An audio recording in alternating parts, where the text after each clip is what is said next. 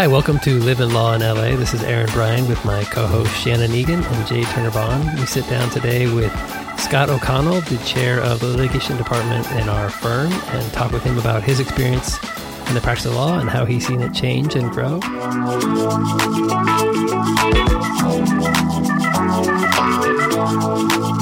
So, Scott, tell us a little bit about your background, how you got to where you are, things that stand out about your path to, to where you are. To success. To success. Yeah. Well, let's see. I am a New Jersey native that found my way to the Northeast. I live north of Boston. I've been practicing law there since 1991. I'm a commercial litigator. I focus on class action defense and a lot of securities litigation. I do contests between business owners and that kind of thing.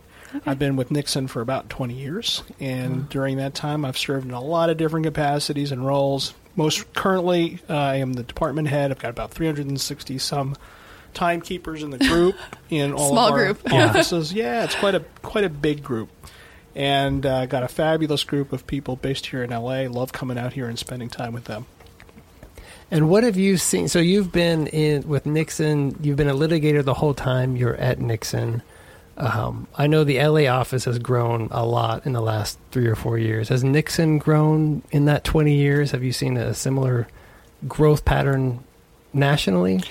So Nixon probably at its highest was around 800 lawyers. Now we're around 600. So okay. we're a little oh, smaller than our highest number uh, in the past, but we've never wanted to be big for big sake. We wanted right. to be really good in areas that we chose to focus on. And so over time, and as our focus mm-hmm. has gotten really um, deliberate, we have gotten a little smaller. Uh, but we really are good. So. Interesting. Yeah. And so, did you always know that you wanted to be a lawyer? When did when did that moment happen when you decided to go to mm. law school? Uh, I knew I wanted to be a lawyer after freshman biology convinced me I could not be a doctor. it kind of washed me out very quickly. I had designs on becoming a veterinarian specifically, but that didn't work out and uh, being argumentative, difficult, and, and seldom ca- incapable of shutting my mouth, and Irish, which means I love the sound of my own voice. Yeah. I think law was the next. And, and a litigator at that, right? And I mean, right. those are all litigator signs, not really transactional attorney signs. So I'm uh, a big believer that there are two kinds of people. There are litigators, and then there's everybody else. right. um, and you know which one you are pretty early on. Oh, yeah. And whenever I'm interviewing people, and they say they don't really know what they want to do, right. I say you're not a litigator. That's right. Uh, and there are just the people in the world like you, Jade, who are put on the planet to put things together and create, right. and then there are the rest of us that pull things apart. I remember my, my dad's a litigator. I can remember as a kid thinking, what do business lawyers do? Like I don't understand. Lawyers right. go to court. right. They stand up, they argue. What what on earth are these other people who call themselves lawyers doing? So, so funny that you say that. I, I tease my transactional brother and I say, okay, you come to the office, you get your cup of coffee, you walk to your desk, you sit down, you put the light on, push the computer button on. What happens next? Yeah, yeah. exactly. It's funny because I always wanted to be a lawyer, but I was like, I was definitely afraid of being in the oh, courtroom. Oh, and then you go to law school and you have those people that are on moot court and they're doing all these things, and I'm like, I'm just not one of those folks. Yeah, you I'll know, take a journal or something like that. That's yeah. right. I, I, mean, I want to when I public speak, I kind of want to throw up sometimes. Like it's scary being, you know, in the court. The idea of being in a courtroom, you know, yeah, it's scary. It's not for everybody, right? Yeah. It really isn't. But then, you know, doing deals and putting things together isn't for everybody either. So That's thank true. God, you know, we've got you in the world and others who are, are doing things really well, but not so well, so the litigators have yeah. nothing to do. That's so. right. Yeah, enough to keep you working. A mistake right? here and there. Yeah. so you always wanted to be a litigator, but you've ended up as department head here at Nixon. Was that an end goal for you, or was a straight path there something that you had set your sights on earlier, or did you kind of just end up there over time? Yeah, no, no designs on on any of those roles. Just wanted to roll up my sleeves and do my fair share, and over time got tasked to do other things, yeah. and and just found my way to the current uh, position. And you know, I think it's uh, a function of the fact that I had really good mentors, uh, trainers, yeah. people who took the time to invest in me, grow my talents such as they are, um, and help me to try and and make a difference by being a leader in some fashion, helping uh, the next generation to grow, teaching me to be a teacher, yeah. Uh, helping me uh, to identify the skills in the next generation of lawyers and really pay it forward. I mean, I, I mm-hmm. guess I see my role as um, the bully pulpit to pay it forward for the next generation of owners of this institution or practitioners in the, in our trade. And it's an important right. profession and it's a journeyman kind of approach. We learn as apprentices in, Yeah. uh, with others, and it's really incumbent upon all of us to take that very seriously and help train because people did that for us. And I'm sitting here because really great people took time and invested in me. Now, you talked about identifying those skills that make a great lawyer, right? And making sure that those skills are instilled in the younger generation. What are some of those skills? Like, how do you write? What skills does it take, right, to be successful in this profession? It's a really uh, fabulous question, and it probably changes from day to day with Yeah. me in some respects. But some of the things that I really look for in people um, are intangibles a little bit. It's not. Let me let me say it this way. I really love someone with a fabulous attitude and a good work ethic. I can train for any skill or substance uh, with a person who has the right attitude and diligence and who really wants to make a difference. So I always prize that. If someone shows up with a fabulous work ethic, who's demonstrated the ability to climb uh, and conquer mountains, hills, challenges, whatever they had in their life, uh, that's somebody I want to work with. And if, even if it's a major investment in teaching them things because they don't come fully formed, that's okay. Being a great writer, that's the most important thing too. Yeah. One, one thing I do ask, uh, or when I talk to people who are thinking about law school, uh, my kids most recently uh, were thinking about this and they're in college. I said, please teach yourself to write, really challenge yourself there. I didn't. I came out of college a crappy writer and then went to law school where they made my writing worse. Right. And then I came out uh, into a large firm in the Northeast, and thank God um, someone took me aside and pulled me apart and rebuilt me. Yeah. And I don't think, you know, given the cost of law school and the the job market such as it is, people don't have that luxury. So you got to Right. really challenge yourself earlier on, get those skills uh, in hand, and make sure that you you show up the first day of work. You know, you're really comfortable with your voice as a writer. I know my dad's a criminal, uh, he's retired now, but he was a criminal defense attorney, but he was doing appellate work. And growing up, he kind of just was hounded me on my writing. I mean, to the point I, I would go and I would cry to my mom. and I was like, Dad is just so mean because he said that if you want to be a lawyer, the most important skill is to be a writer. And he actually, we hired a tutor. Um, it was a, you know, a community college professor who would just rip my writing to shreds. You know, it it's painful. It's painful. Maybe You that's why I didn't become a litigator. though. Well, You were- I, I, that's a gift from your dad. That's a great legacy he gave. You, as painful as it was, but you've had a nice thick skin as a consequence. Yeah, So. yeah, exactly. Well, I think, true. and reading something that's well written is is such a joy, and it doesn't happen all that often. I think as lawyers, we aren't naturally good at writing. Um, whether it's we get caught up in trying to sound too smart or sound too sophisticated, but being able to capture everything you need to to make your argument, but doing it in plain language that someone can understand without being an expert. I think pulling that all together is, is really an amazing, and it's hard. I mean, it's hard Right. for lawyers. I think it's hard probably for anyone to be a good writer, but Yeah. um, when you can, it's it's really nice to read. And you know, you- you're right about that. Simple declarative sentences is the way to go. Uh, We're storytellers. At Yeah. the end of the day, I guess why I'm attracted to being a trial lawyer and uh, telling people stories is, is exactly that. You're you're, you're amplifying, you're, you're alliterating the, the story of somebody who's got a problem, and and that's fun. I mean, Yeah. it just it's it's great to wake up every day, learn um, a new area or about a new client, and, and then be their champion and tell their story. Yeah. and it's just that basic. Have you seen it change much? You've been doing this almost thirty years now, and storytelling is is always going to be a part of trial practice. But have you seen the change of or the practice of law change much? Yeah, it's changed in a lot of ways. First, it used to be very geographically focused. When I first started practicing, you were admitted in a state and you seldom went anywhere else. Yeah. That's just not true anymore. A lot of us travel and have national uh, practices because we've got clients who have very specialized needs. They invest in us and they send us on the road. So you can be in California or you can be in Boston or Florida on any given day, and that's radically different. Um, what you do in the courtroom is also very different. The uh, way we tell stories, we have to use visuals. We have to be mindful that we have a, a Twitter uh, culture in our world, 140 characters or whatever it is now. I know it's gotten larger than that. You have to, you know, play to that attention span. You've got to make things bite size, and and you've got to make it uh, multimedia. You really have to keep people's attention as part of your storytelling, and that's how you get, you know, really good emphasis and traction, and really develop credibility with your audience. And if they're interested in paying attention, then you're doing your job. And over the course of your career, have you seen the expectation for associates change as well? Because I know it's, you know, some of the jobs that maybe associates were doing before aren't being done by associates now, and the nature of the work is changing a little bit. So, uh, from your perspective, is there something apart from you know being a great writer uh, that an associate can do, and that should they should expect to be their role, particularly in a more junior position?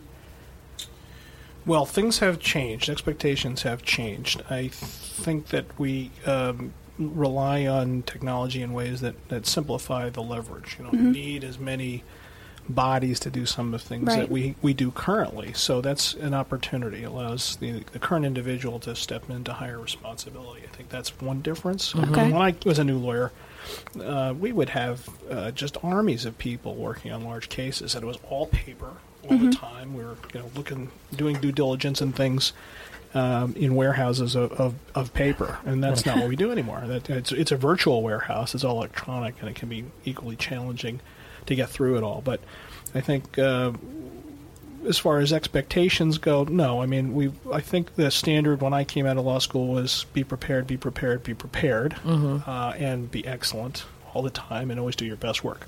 That hasn't changed. Mm-hmm. I think um, the attitude of people who uh, came to the law when I did in '91 is different than what, you know how people come out of law school today. I think more people view this as an opportunity for great experience on a journey that may take them in many different mm-hmm. directions. And I, you know, many people talk about differences among the generations. That's one that's really noticeable to me. Most of us came out sort of thinking about the trajectory that would take us into our career, and if it was law, that's what you did, or medicine, or something else. But I think recent graduates, and again, my kids are examples of this. Uh, they're they've got plans on reinventing themselves many times. Mm-hmm. Exactly.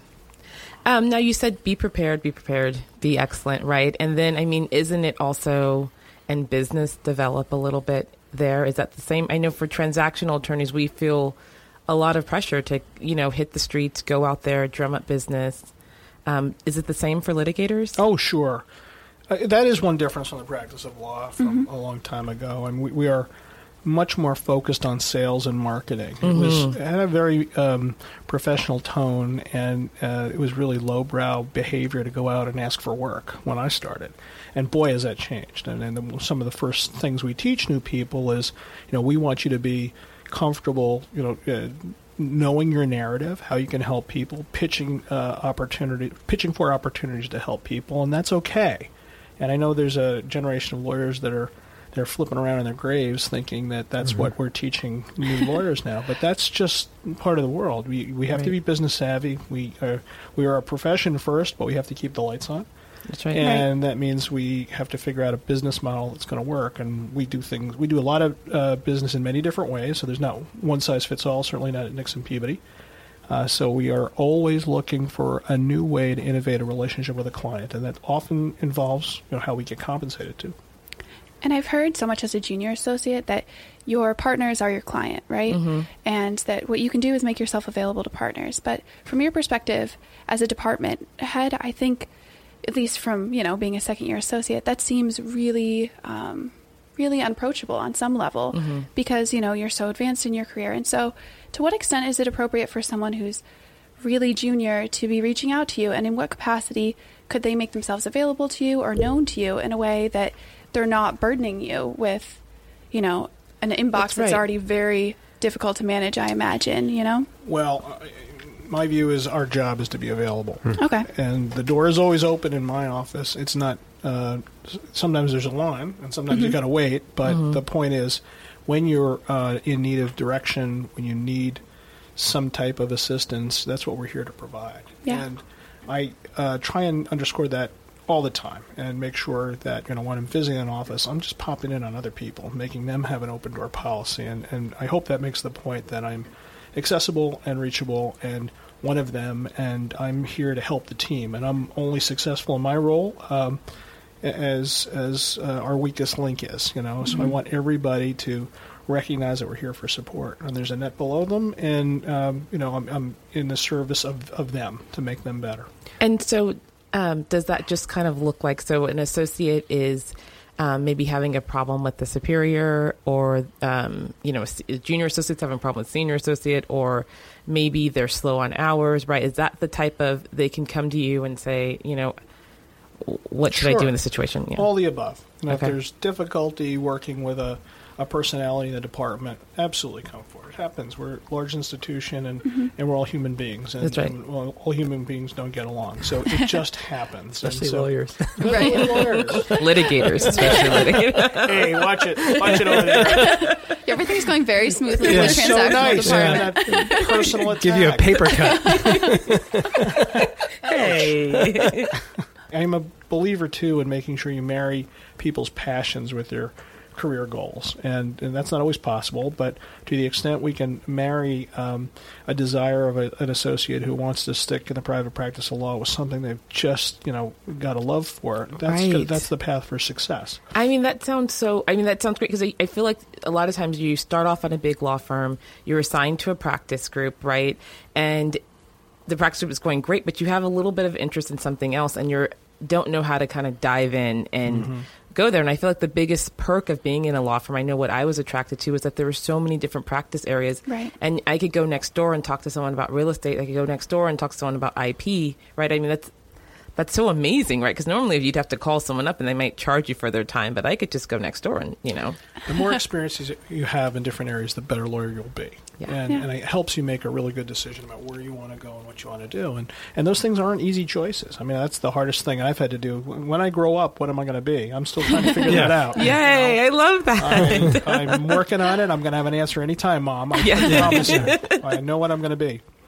So it's uh, it's a tough thing, and I, I think you know uh, what uh, I think is really challenging for younger lawyers now is we probably put them in a box way before they're ready. Yep. We certainly do that. We make that uh, threshold choice between transactional work or litigation, Right. And then you've got to find your way.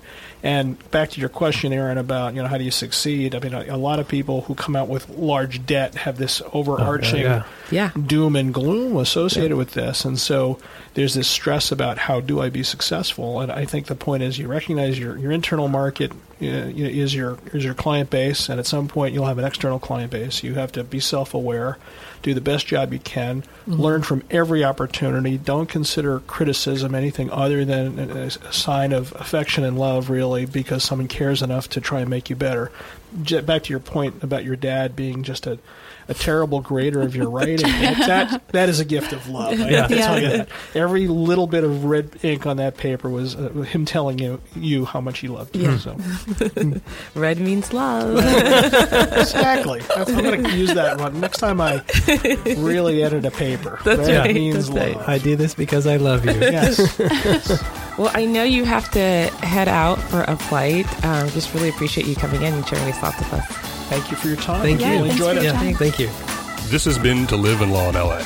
The views expressed on this podcast do not reflect the views of Nixon Peabody LLP and should not be construed as legal advice. This podcast is not intended to create a lawyer client relationship, and listeners should not act upon anything expressed without seeking professional counsel. This podcast may constitute attorney advertising under various state ethics rules, and prior results do not guarantee a similar outcome.